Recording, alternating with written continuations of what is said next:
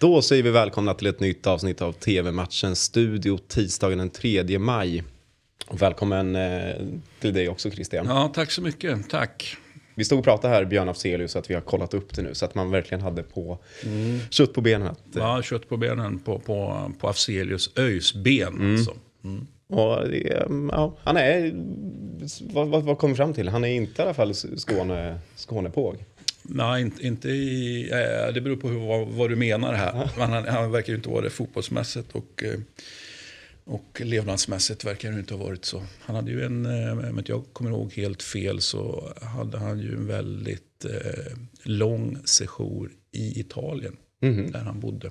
Okay. Men jag tänker mig att han dubbelbodde också så att Göteborg och ÖIS var viktigt. Mm.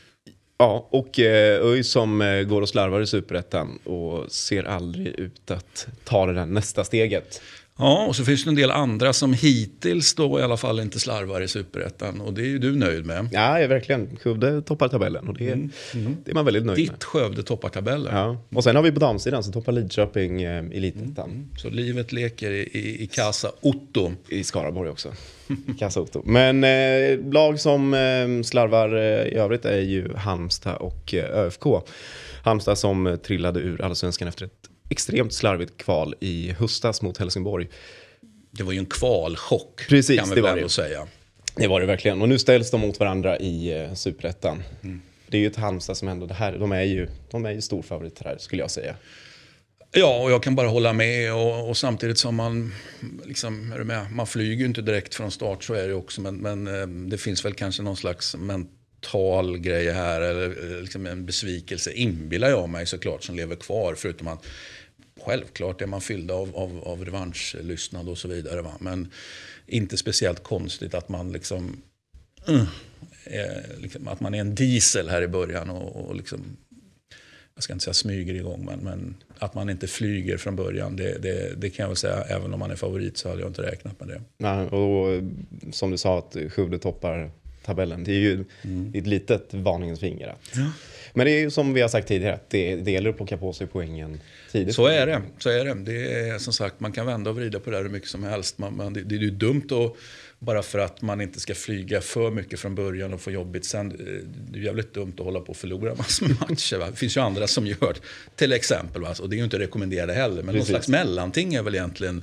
Alltså så mycket poäng som möjligt fast ändå någon slags mellanting. Mm. Alltså jag kan vara lite bekymrad över Skövdes...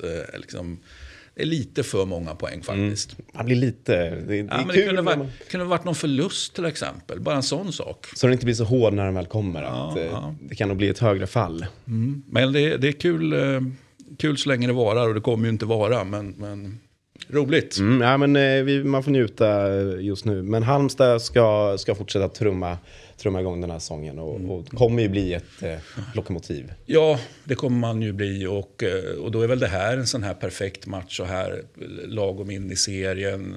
Östersund får lång resa ner och hela det där. Vi pratar mycket resor noterar jag, va? Men jag tror ju att sånt spelar roll helt enkelt.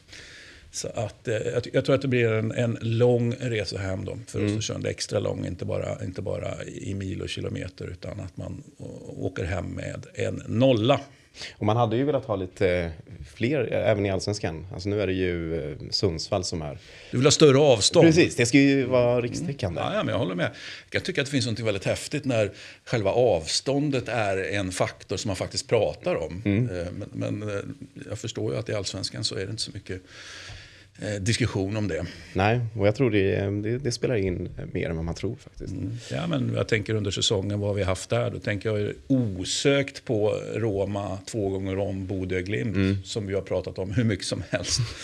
Det är klart att det berodde på mental inställning och allt möjligt annat också. Men att den långa resan spelar roll, absolut. Mm. Och jag säger så här, det är en lång resa för Östersund. Mm. Det är match på gräs, Sundsvall. Mm. Det blir en tuff match. Ja, Halmstad vinner. Ni ser matchen på Discovery Plus 19.00. Nu till den desto hetare matchen. Får vi väl säga. Ja, det får vi väl säga. Det går inte ben för de här. Semifinalen mellan Villarreal och Liverpool. Liverpool som har med sig 2-0 från första mötet ska ju bara gå åt ett håll här. Ja, det ska inte kunna hända någonting här.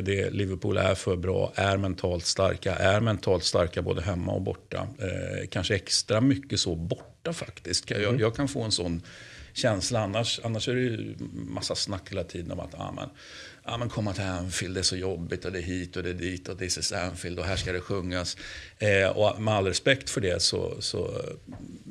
så är nog min känsla att man är ännu vassare borta faktiskt. Mm. Otroligt bra.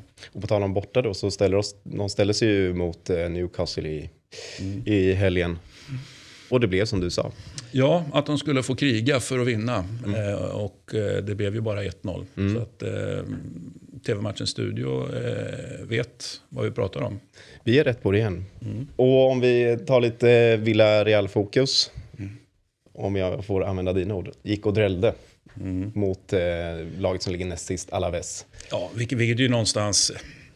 Om det nu kan vara helt okej så är väl det här ett tillfälle när det är helt okej. När man är mitt uppe i en semifinal i Champions League. Att man har tankarna på den även fast man då har så att säga, förlorat det första mötet. Så har jag full förståelse för att man har tankarna på annat håll. Även om man alltså omedvetet så tänker man.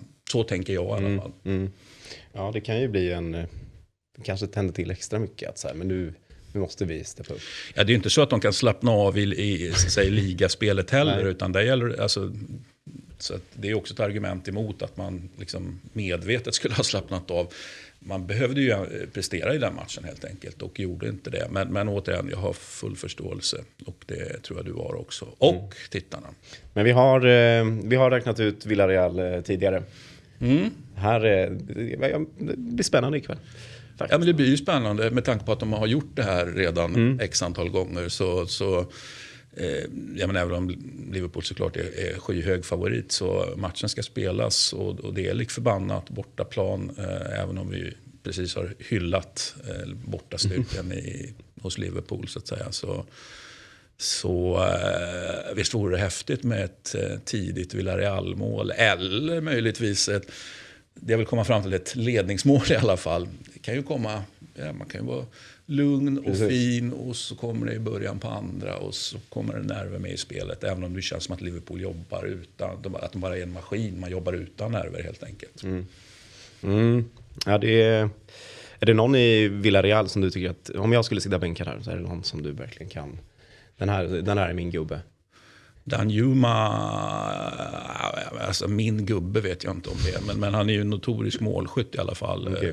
Så att, nej, men det finns ju många. Jag tänker att det är klart att målen måste in framåt så det kanske man ska liksom fokusera på det offensiva och det gör för sig. Men jag tänker också framförallt med tanke på hur starka Liverpool är anfallsmässigt så att säga. Så det blir väldigt spännande då om pappa Albiol kan liksom hålla ihop så att säga backlinje och försvarsspelet. Då. Det blir väl... Ja, det är i alla fall en av nycklarna. Mm. Då får jag hålla ett extra öga på Pappa Albiol. Perfekt. 21:00 startar semifinalen mellan Villarreal och Liverpool. Och ni ser den på Seymour. Det var allt för TV-matchens studio idag. Går vi hem och tittar på Champions. Och imorgon ska vi snacka om den andra semifinalen. Det blir kul. Vi ses då. Hej!